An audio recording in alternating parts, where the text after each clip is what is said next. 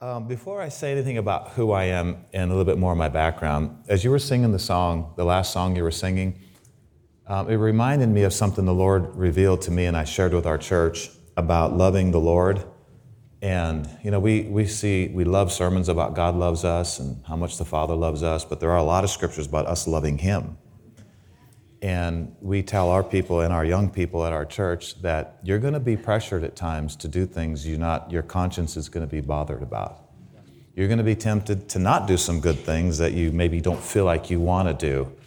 And we tell our people, especially our young people, say when you're pressured to watch that movie, you know that's going to bother your conscience. You know that movie, you have to leave Jesus outside while you watch it and then say, Lord, could you step out for a minute? We tell our young people, listen, you need to have an answer for these temptations. You need to have an answer for these people to let them know, you know, a little bit about why you're saying no to what everybody else says yes to. And so we said, now listen, you know, they'll say, you want to do this thing? You want, you want to, you want to watch this? You want to do that? And you know, as a Christian, it's not pleasing to the Lord. You know, you, you don't have to tell, you know, it's, it's not something that just goody goody Christians don't do. We love the Lord. That's why we do and don't do certain things. It's a love issue. It's not a religious issue.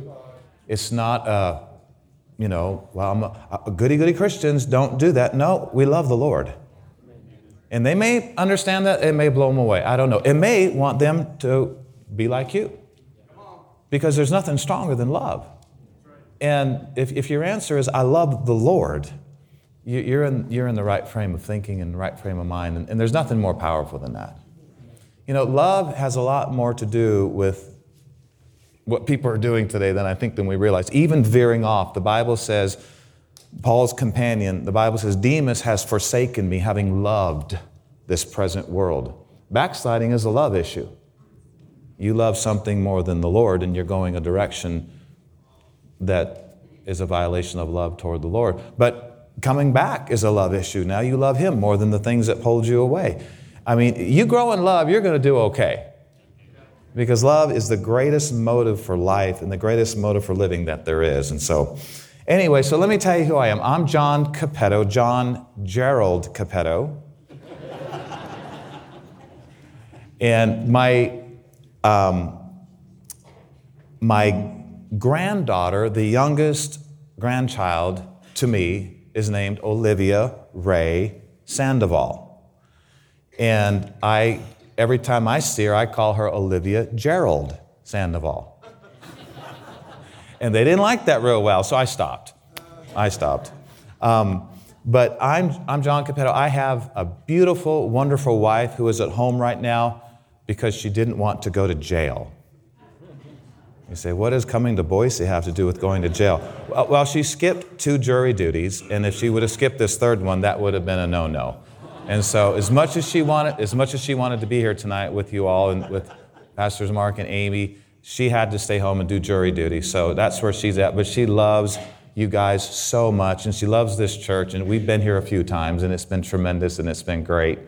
And so she's at home, and she she would love to be here. I have two kids. Isaac and Rachel, and I have five grandkids. So I'm a papa. I'm a papa, and I like it. And one of my grandkids is 22 years old, so I could be a grand, great grandpapa pretty soon. And um, you say, well, Pastor, you look so young. Well, I'm, I'm actually 85. Plastic surgery. No. Actually, people do tell, I'm 63, so I, I, I, lied to you. Let's don't start off with lying, okay? Let's don't do that.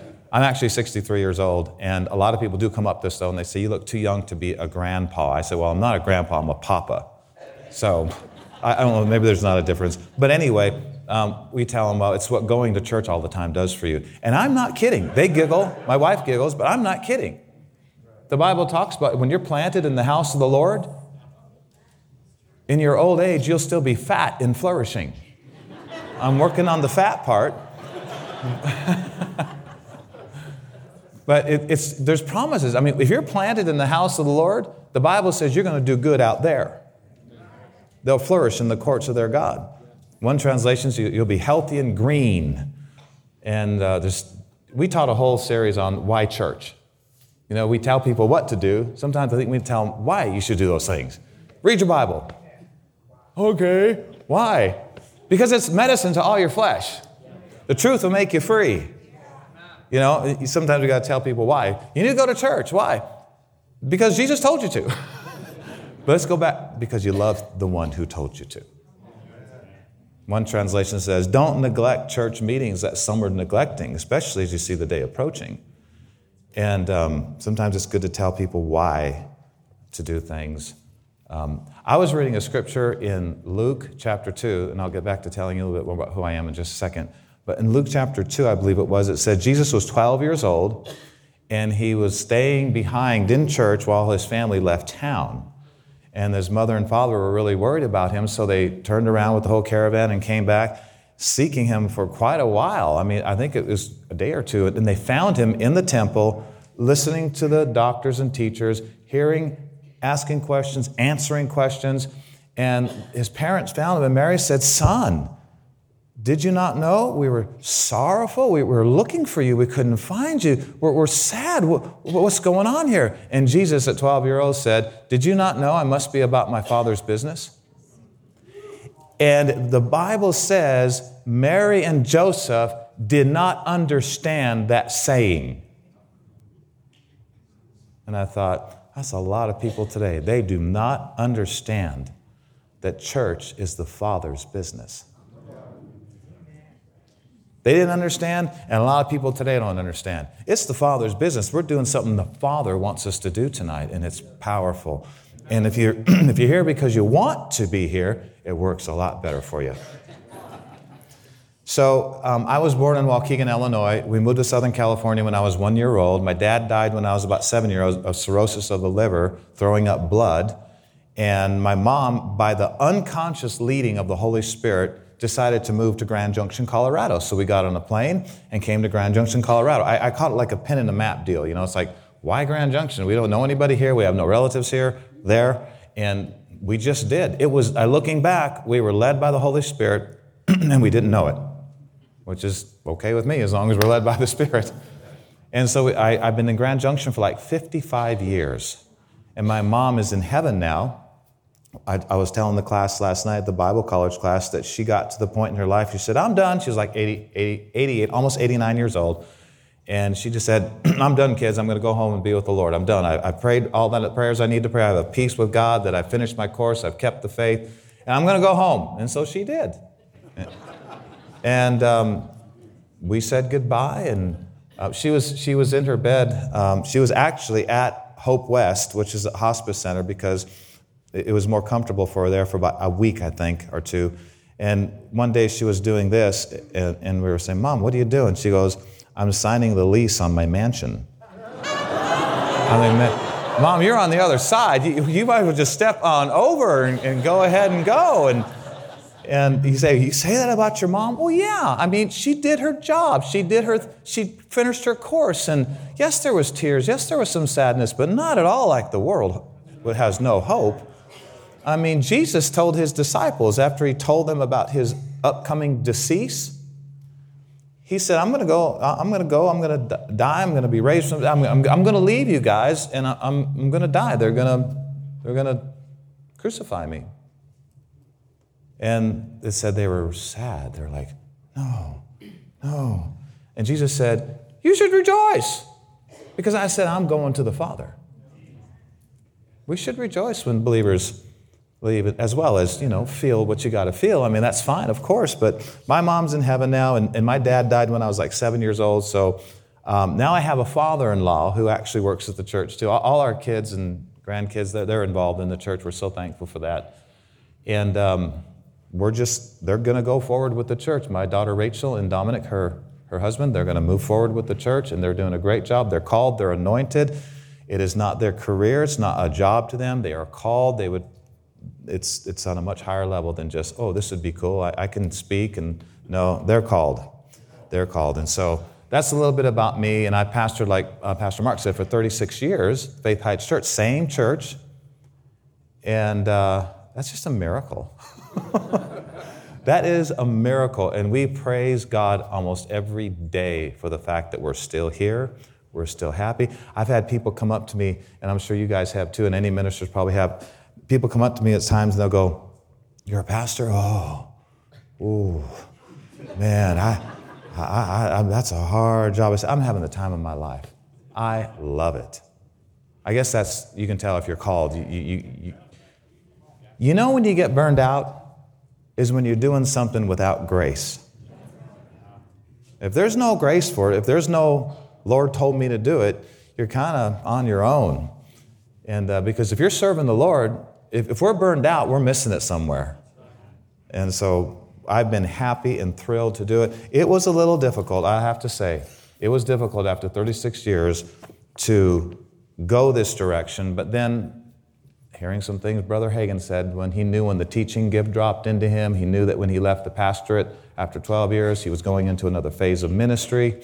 And I started getting more and more peace because you, you, you love your people, you, you love what you're doing. And, and to say, I'm done, but the Lord said, Well, you're not done, you're just going into another phase. Stay founding pastor, keep offices at the church, and uh, pray for your kids.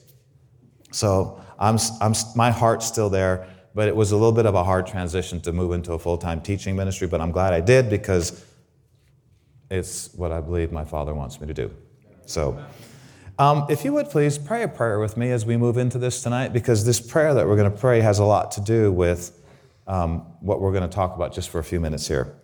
So, Heavenly Father, I'm asking that you, the God of hope, would fill everyone that hears this message live tonight or an archive later, I'm asking, Father, fill us with all joy and peace in believing, that we may abound in hope by the power of the Holy Ghost. And we thank you for it in Jesus' name. Amen. So, if you could turn to Joel chapter 1. I want to show you a verse here in the book of Joel. Joel. Joel. Joel. hey, if it's Noel, maybe it's Joel. So, in Joel chapter 1, I want you to look at verse 12. The prophet is speaking out about some things that were happening in the land at that time to people's businesses and livelihood. In verse 12, it says, The vine is dried up. Oh, cool, they have it up there on the screen. Thanks, guys. The vine is dried up, which is not good. The fig tree languisheth, not good. The pomegranate tree, the palm tree also, and the apple tree, even all the trees of the field are withered. Then he tells us why. Because something else withered in the invisible realm. Because joy withered from the sons of men. Interesting to think how inside things affect outside things. I, I was thinking about this, and I was thinking, uh, Lord, is there more to joy than maybe we as a church had been thinking. And he said, There's a lot more. There's a lot more to everything that you think you know in the scriptures that you don't know now. And I got to thinking, okay, if, if everything started withering because joy withered, in other words, something happened in the invisible realm before it showed up in the visible realm. Joy is actually not supposed to be just a reaction to good things happening. Joy makes good things happen. Because joy is a sign that you're in faith and all things are possible to him that believes. How many glad it didn't say all things are possible to the perfect? to those that have all their ducks in a row. All things are possible to the good looking. All things are possible to the educated. Aren't you glad the Lord said all things are possible to him that believes? That means healing from cancer must be possible or Jesus lied. Well, he didn't lie. It's impossible for God to lie. And a lot of times people, you know, we say, why didn't certain things happen after somebody prayed? we don't know all the answers to those questions, but we do know healing and blessings and victory belongs to us, and we just need to learn how to be good receivers of what the Lord's already provided. I think the Lord would have to violate free will to get healing any closer to us than, he, than He's doing right now. He's doing everything, He's looking for every crack, every open door to put into our lives everything we need already. And so I wanted to share that as a, as a beginning scripture. And I want to show you another one in Proverbs 17 in verse 22. Proverbs 17, 22. How many of you guys realize that men saying there's no hope is not Jesus saying there's no hope?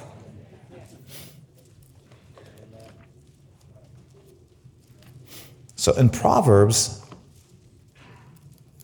and we know this is all the wisdom of God coming through Solomon, so we can say God said, of course, to anything in the Bible. Proverbs 17, verse 22, it says, A merry heart does something.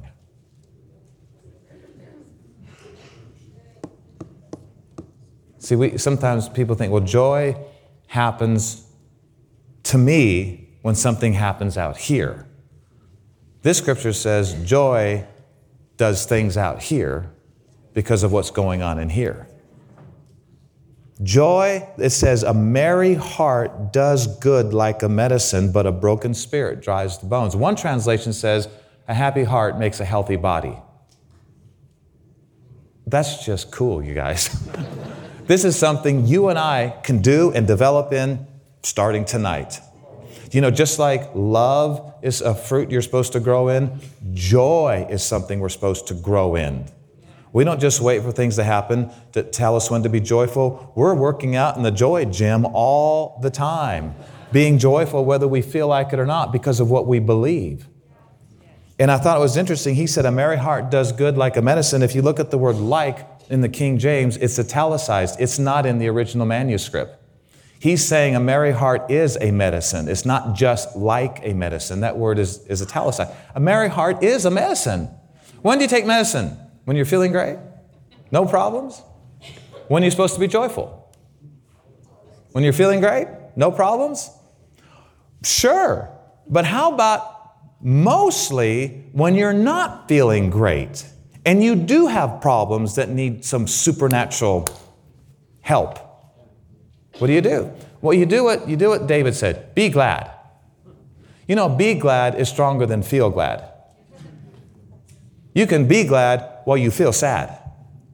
At obedience to the Lord, you can be, be glad because He told you to be glad. And not very long from that, if you stay there, you will feel glad.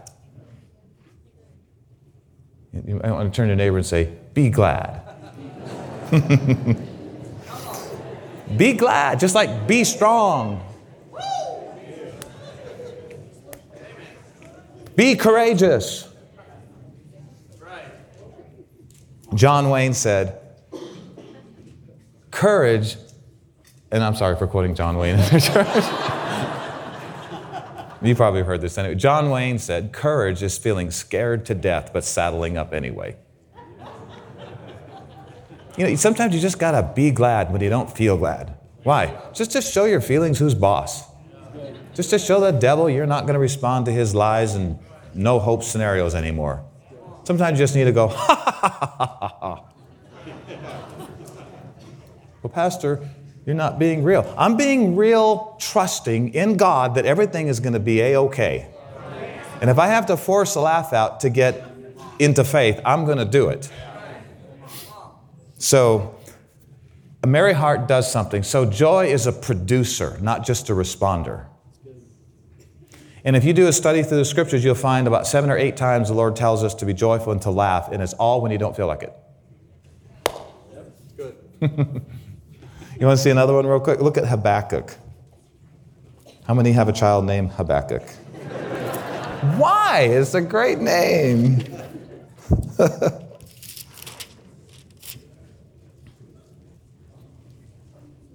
so, Habakkuk chapter 3rd and verse 17. Although the fig tree shall not blossom, Neither shall the fruit be in the vines, and labor of the olive oil olive shall fail, and the field shall yield no meat, In other words, they are throwing a drag. It is bad for business right now. The flock shall be cut off from the fold. There shall be no herd in the stalls. Yet I will get on Facebook and tell everybody my problems. Oh, did I misread that? I'm sorry. Did I? How many know you, you, you, can't do what you feel like doing at times like this? You'll be just like an unbeliever and a worldly person who, who doesn't know what we know. You have to rise up and say, I feel like complaining and getting sympathy, but I'm not going to. right? It says, What do you do? Yet will I rejoice. See, it's a choice. It's not, it's not a feeling. I will rejoice. How do you do that? By choice, by faith. You just say, Lord, I'm going to be glad because you love me. You're greater than my mistakes. You're greater than the junk coming against me. I have faith in love because God is love and love won't let me down.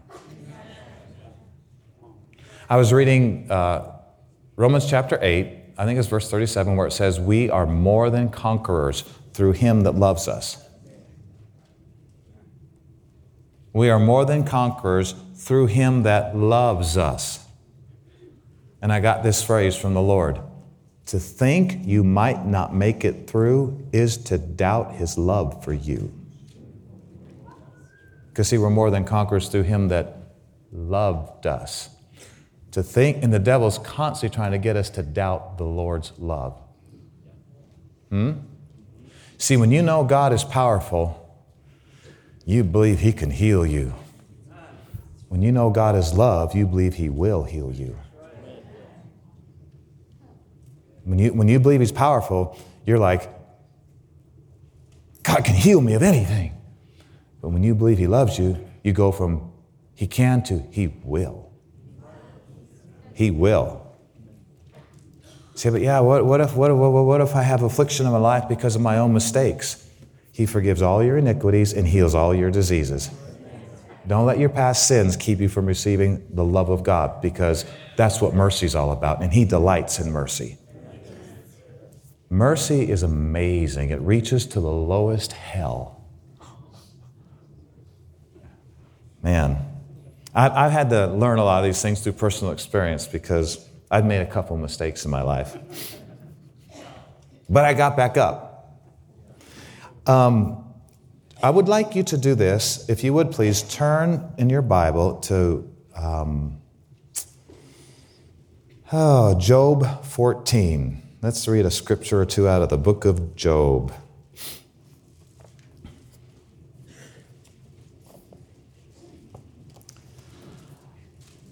Um, I think a, a, church like this, I'm just, I'm, I believe I'm right about this, that you hear amazing, ongoing teaching on faith. Why? Well, without faith, it's impossible to please God. You can't get saved without faith. Daughter, your faith made you whole. You can get healed by faith, right? The list goes on. And so there, and we do too at Faith Heights Church, obviously. We talk a lot about faith. But there's, some, there's a component of faith that we, on our Wednesday nights, have been talking about for the last four, five to six weeks. And I want to talk about a little bit of that tonight. It's connected with joy, um, but it's, it's the word hope. And I guess we could, we could say expectation. Expectation. And a while back, well, actually, when we first started the church in 1987, how many of you were not even born in 1987? All right, okay. So back in 1987, in 1987, one of the first things I heard the Lord say to me about our church in my spirit, you know, when you're praying and you hear things on the inside, one of the first things I heard Him say was, If my people would just expect me to do more, I would. If my people would just simply expect me to do more, I would.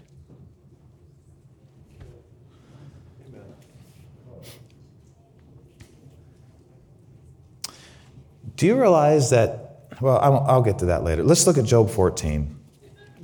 Mm-hmm. Job 14. How many have stayed away from the book of Job because you thought it was Job?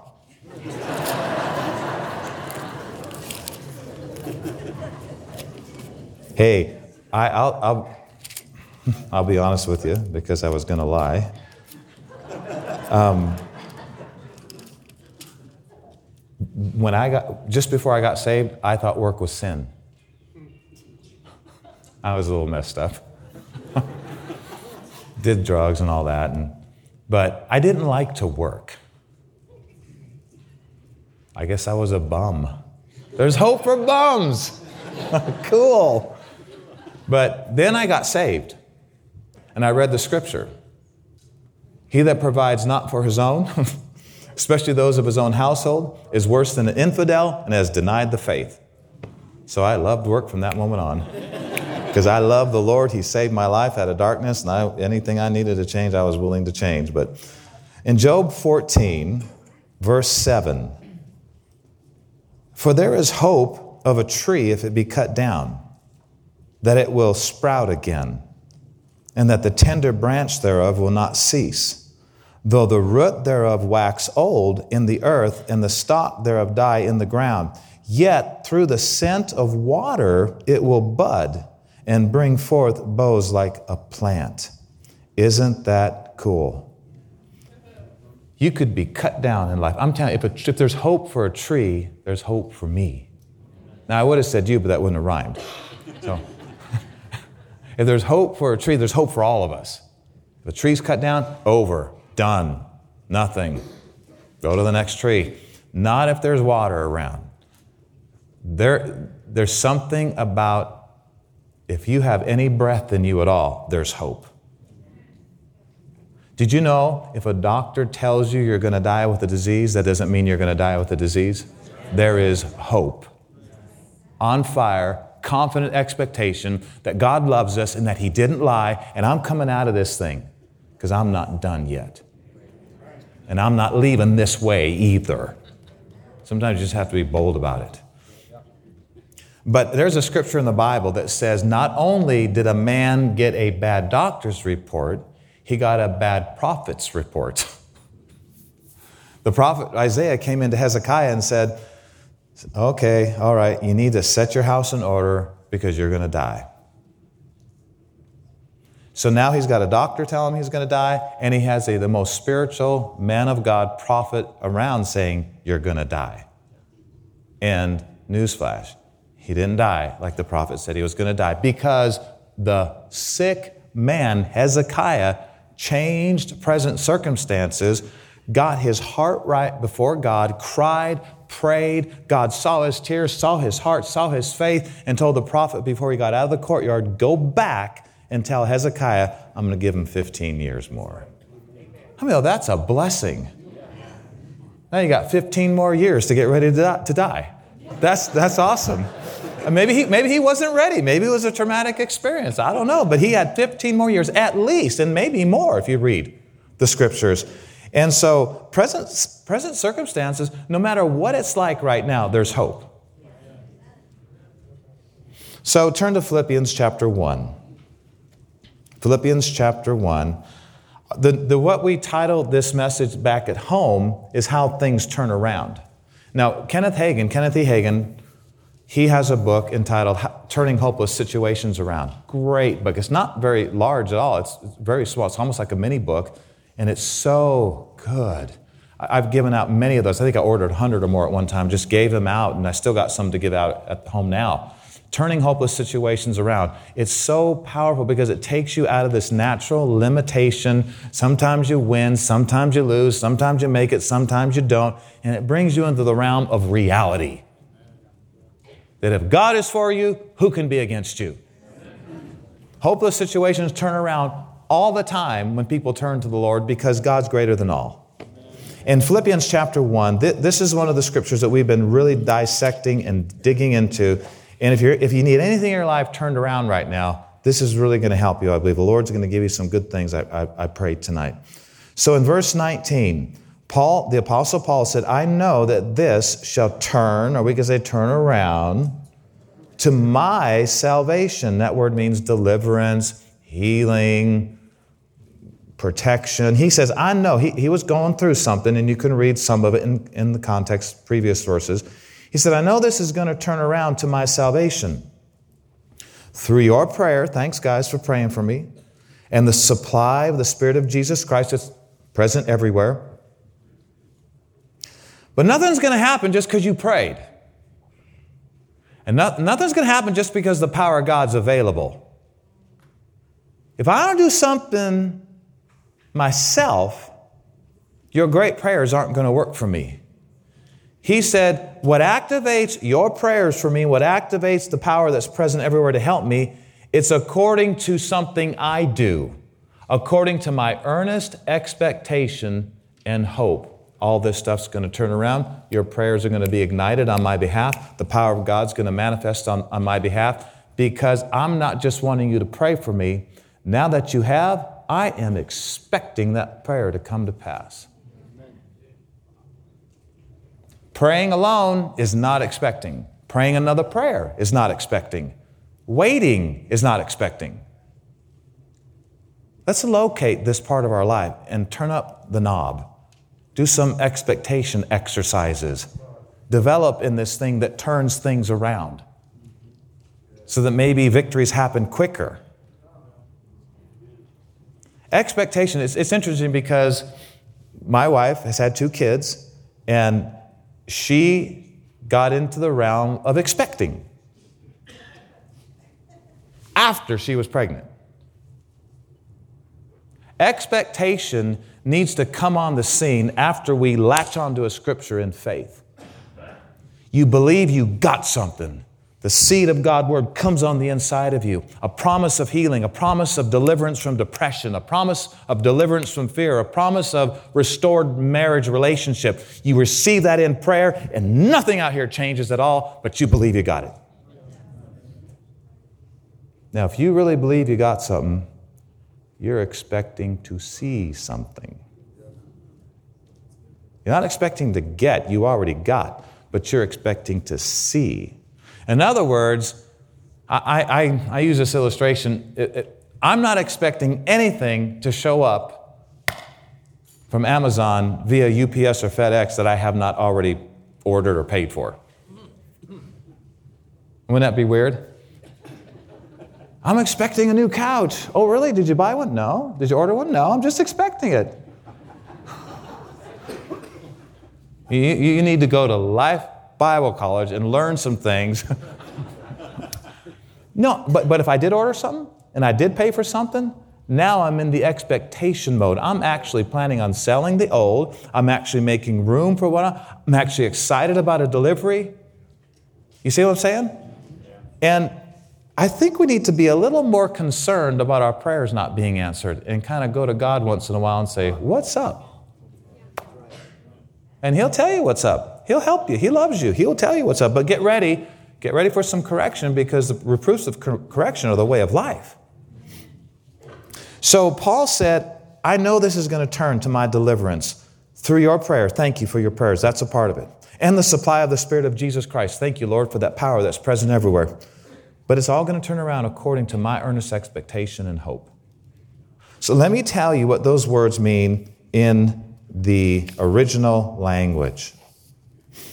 Hope, the word hope in this verse defined means to anticipate, usually with pleasure, expectation, confidence, aware of what will happen, and take action in order to be prepared.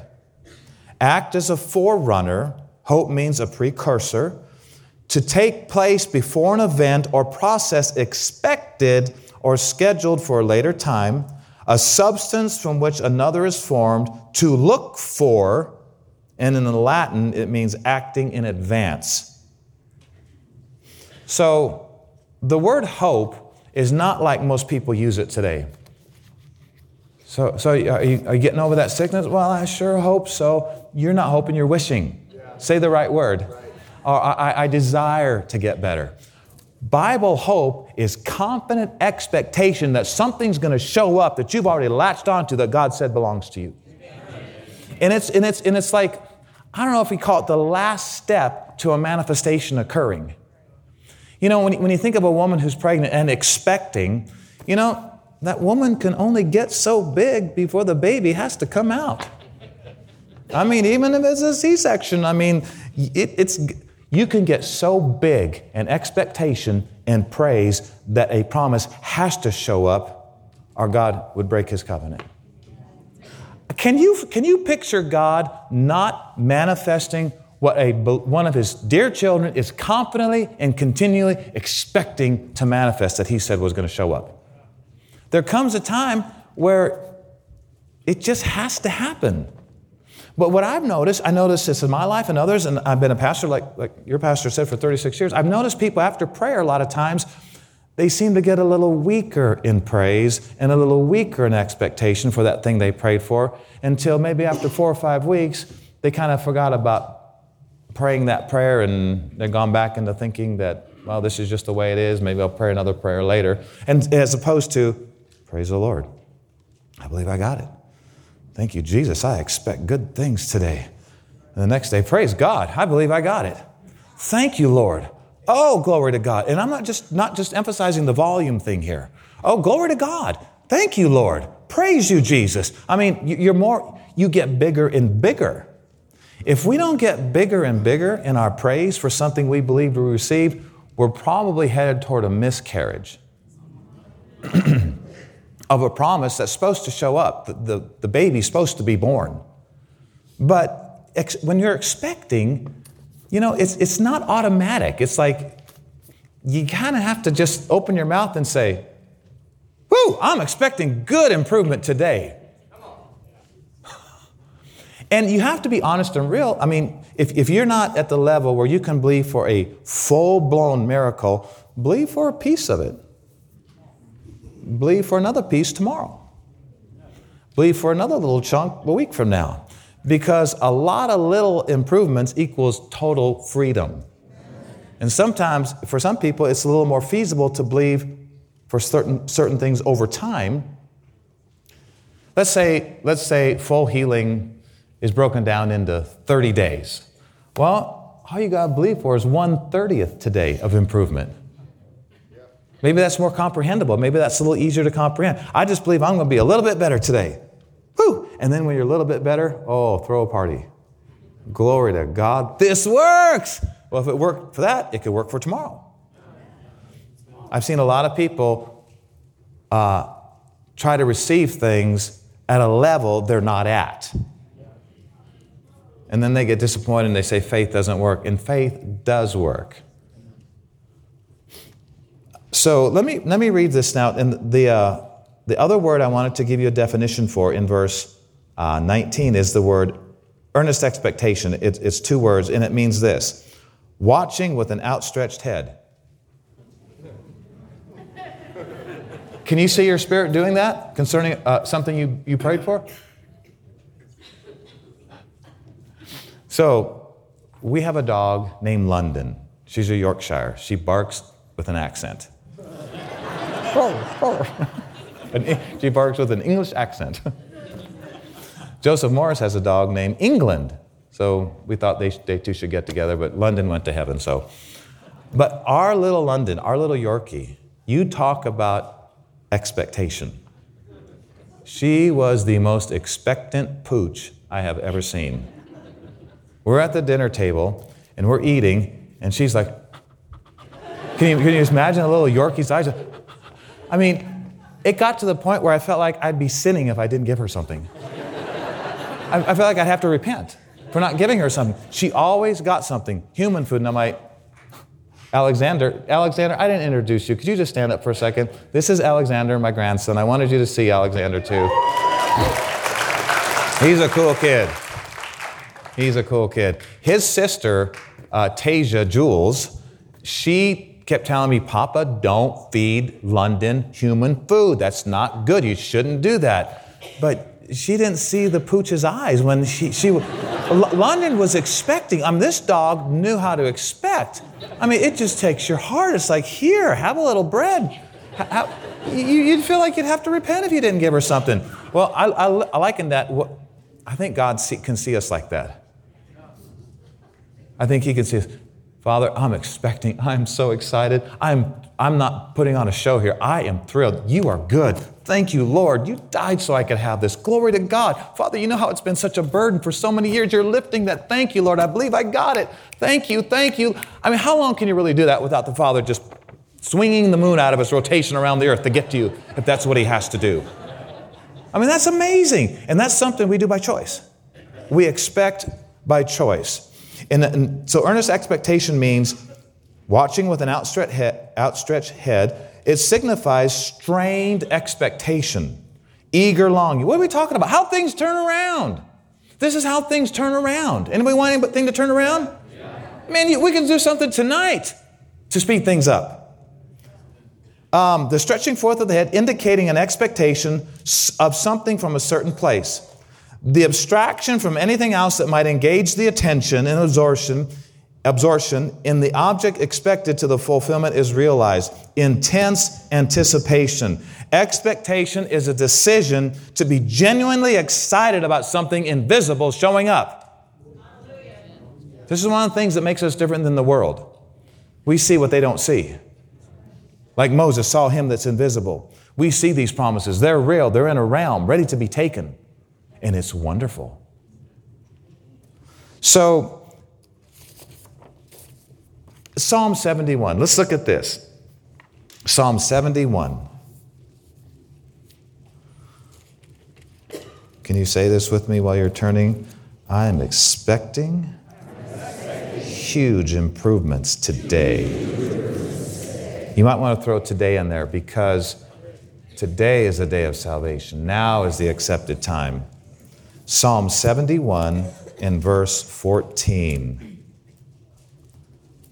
So the psalmist here says, I will hope or confidently expect continually, and will yet praise you more and more.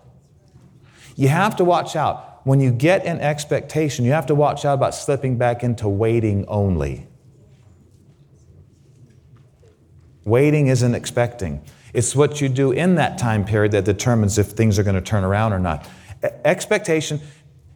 And here he said, I will praise you yet more and more, not less and less. More and more. I believe we can get to a level in our praise where things have to turn around.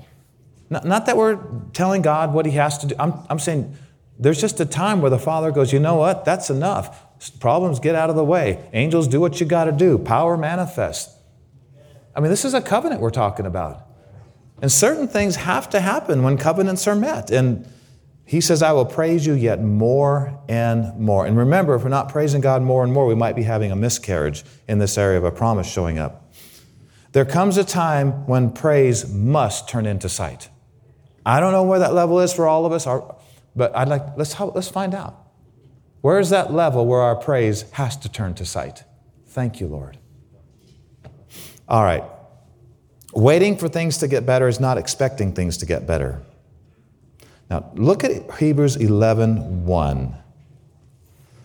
So, one of the, uh, one of the, I guess, components of, you know, faith coming to full fruition is, is expectation, and this scripture will show it to us. And I was teaching one time on Mark 11 24, where Jesus said, What things soever you desire, when you pray, believe you receive those things right then, and you shall have those things not too long from then. I mean, I can't think of anything that scripture can't fix. What things soever you desire, when you pray, believe you receive them, and you shall have them. Can you think of anything that can't fix? And I was thinking about that one time, and I said, Lord, I just really need to focus on believe you receive because we got the prayer part down. Most of us got the desire part down. God's got the you shall have part down. It's that little phrase, believe you receive and you shall have. And the Lord gave it to me like this He said, Son, after you're done praying, just be happy like you got it and you'll get it. That'd be a good rap song. Be happy like you got it and you get it. Be happy like you got it and you'll get it. The Lord prompted me to ask myself this question one time Are people happy because they're rich, or are they rich because they're happy? Well, according to some of the scriptures we just looked at now, it very well could be that second scenario. Happiness leads to things. Happiness can change things. A merry heart does something. Amen? So maybe we should take a laughing break.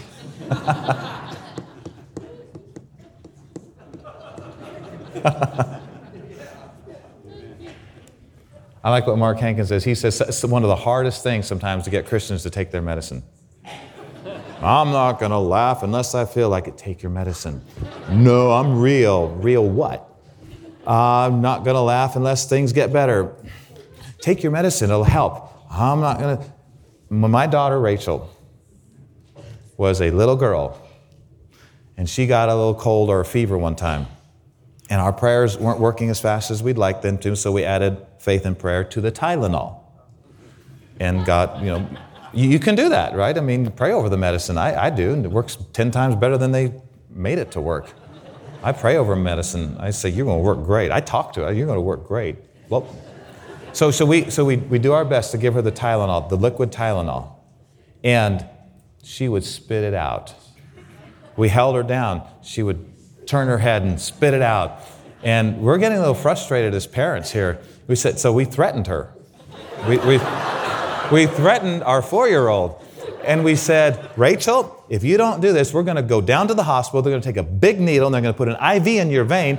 And she still kept spitting it out. She, it was the hardest thing in the world to get Rachel to take Tylenol. She does not like me telling that story, so if you see her, don't tell her I said that.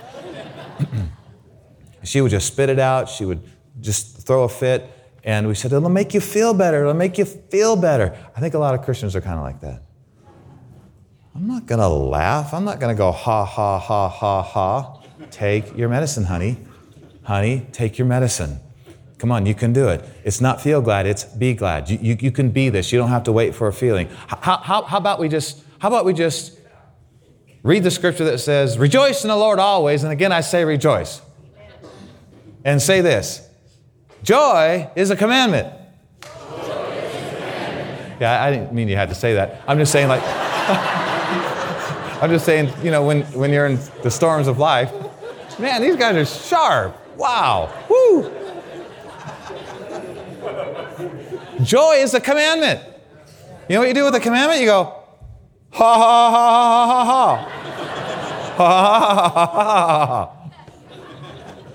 Sometimes you just have to do what you don't feel like doing. If you want to see the supernatural, you have to do something beyond the natural if you want to see the supernatural. Natural things produce natural results, supernatural things produce supernatural results. It's supernatural to laugh when you don't feel like it. Interesting, the Lord says, Count it all joy when you fall. What? huh? Just do it and you'll see the wonderful results of it. This has worked for me a lot in my life. I remember we had a, a gentleman come over to our house years ago, and he had he was having grand mal seizures really, really bad. I mean, medication and just terrible. His wife was really just wanting it to be fixed and just so hard on her and, and him as well. And he came over to our house one time, and we were just hanging out and fellowshipping, and and um, all of a sudden, we were talking about the grand mal seizures. And I didn't do ha ha ha. Something came on me, and I just started laughing at grand mal seizures.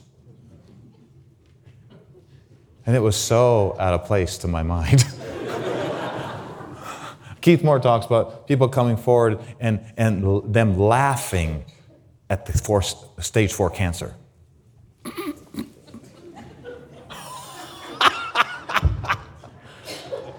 And he didn't have any more seizures after that. We had a laughing session. We obeyed the Lord, basically, right? At destruction, and at famine, you shall laugh. He didn't say just laugh in times of famine, he said laugh at it. And I heard Brother Keith say this too. Keith Moore, a good friend of ours, he said, if you can't laugh at it, it shows you have faith in it. I have no faith in cancer to do anything to me or my family. I was re, uh, listening, I don't know if it was Fred Price, somebody was teaching years ago, and they said that UCLA had done some studies and they found out that laughing and, and reading positive material release some, releases something in the human body and soul probably too, that said it's such a strong secretion that comes forth, it's strong enough to heal HIV just by gut laughing and reading something positive. They said there's something that happens in the physical body. Well, I don't know how many millions they spent on that, but they could have got a Bible, turned to Proverbs 17 22, you know, $50 leather Bible, put their name on it, 50 bucks, and see, a merry heart does good like a medicine. A broken spirit dries the bones. Well, praise the Lord.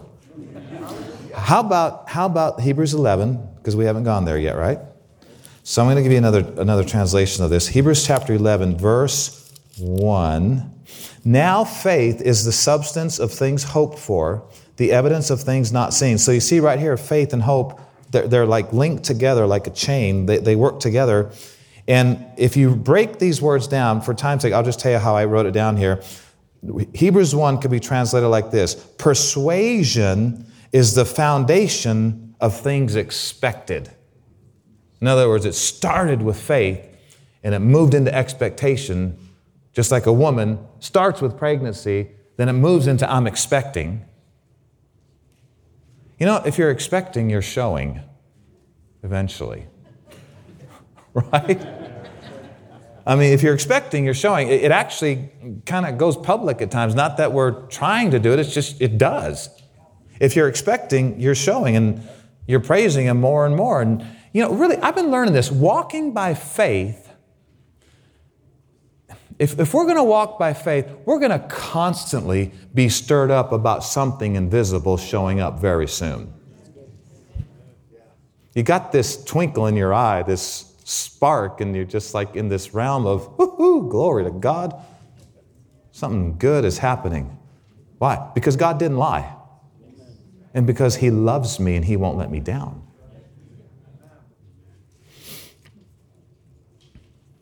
Persuasion is the foundation of things expected. Not expecting to have, expecting to see what we believe we already have. Mm-hmm. Say this I expect things to get better today.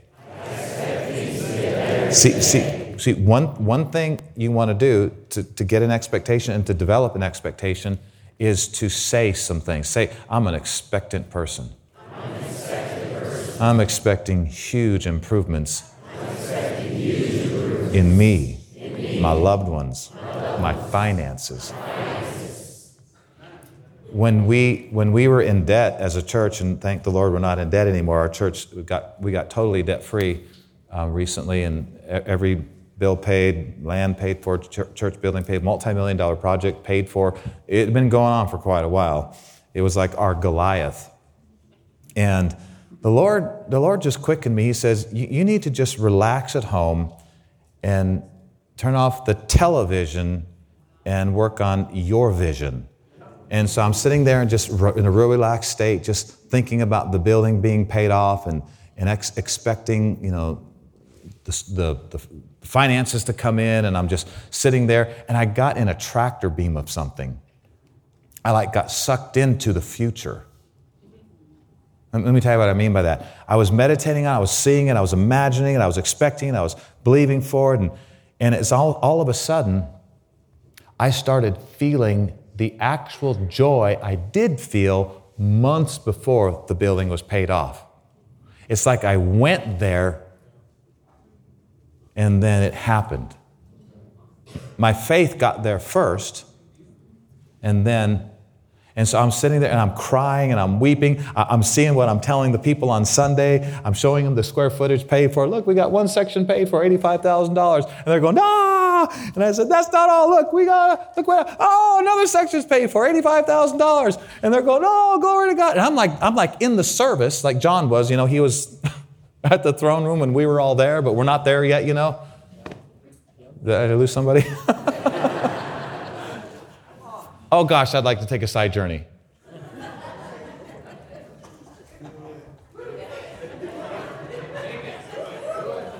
Did you know that there's no really no such thing as time with the Lord? One day is with the Lord is a thousand years, and a thousand years is one day. Sometimes we don't quote the second half of that. Did, did you know that if the Lord right now showed us Him creating Adam and Eve, it would not be a rerun?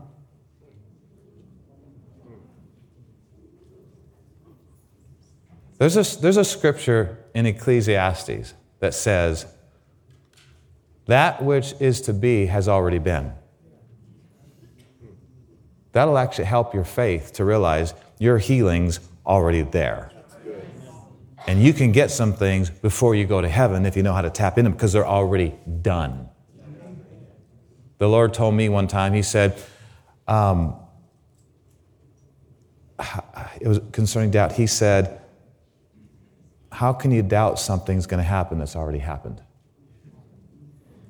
It may not have manifested in this earth realm yet, but in the large scope of things, it's already happened. Cool little side journey, huh? Where was I? Somebody tell me, where was I? Huh? 85,000. Thank you.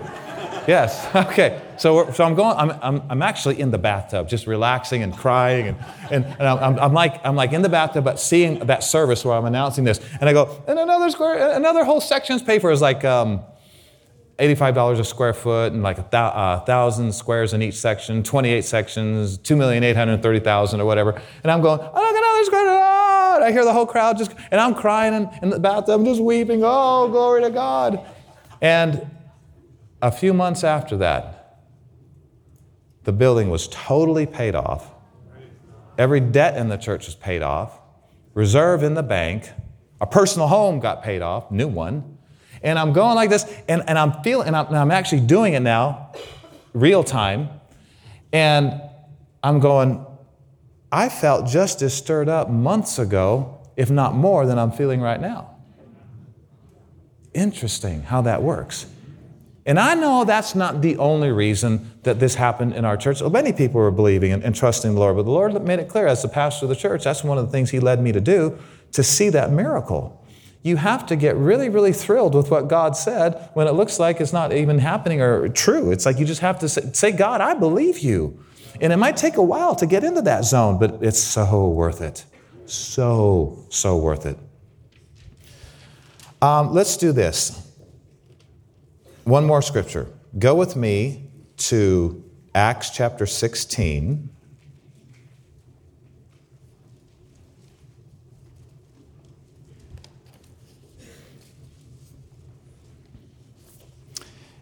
And this is a very fun scripture. Acts 16. I'm sure most of you know where I'm headed.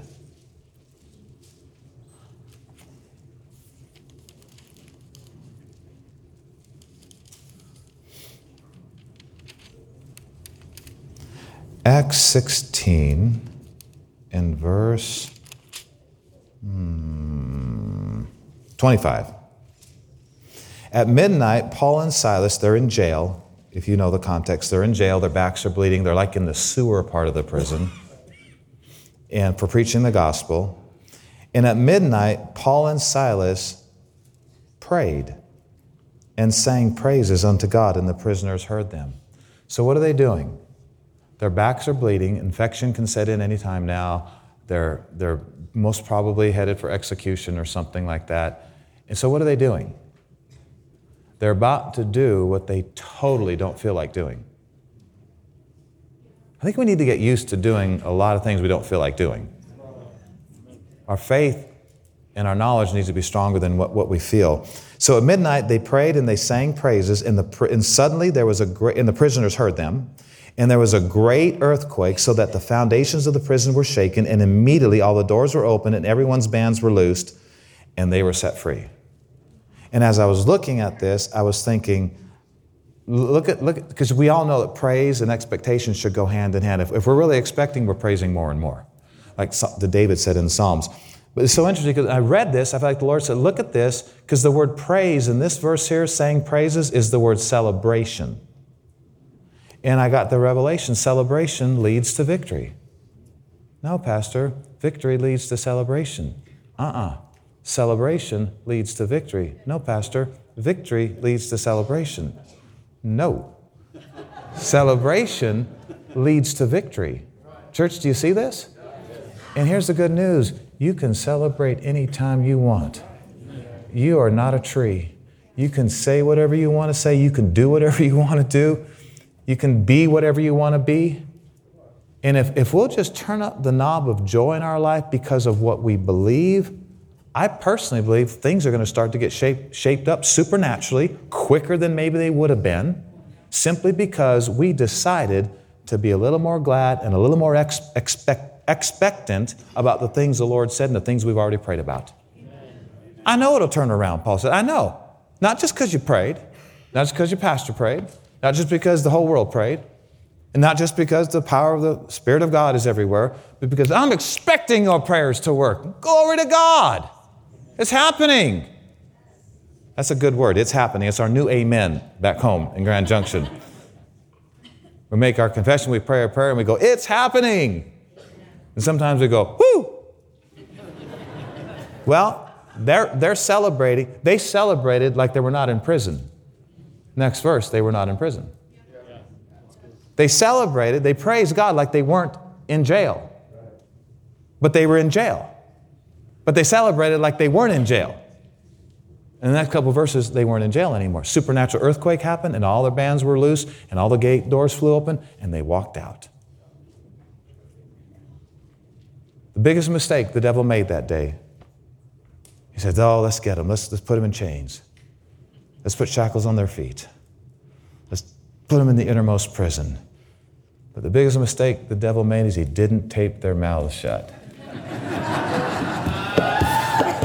Because they may have been shackled, they may have been bound, they may have been in the sewer part of the prison, but they could go, Glory to God, thank you, Lord.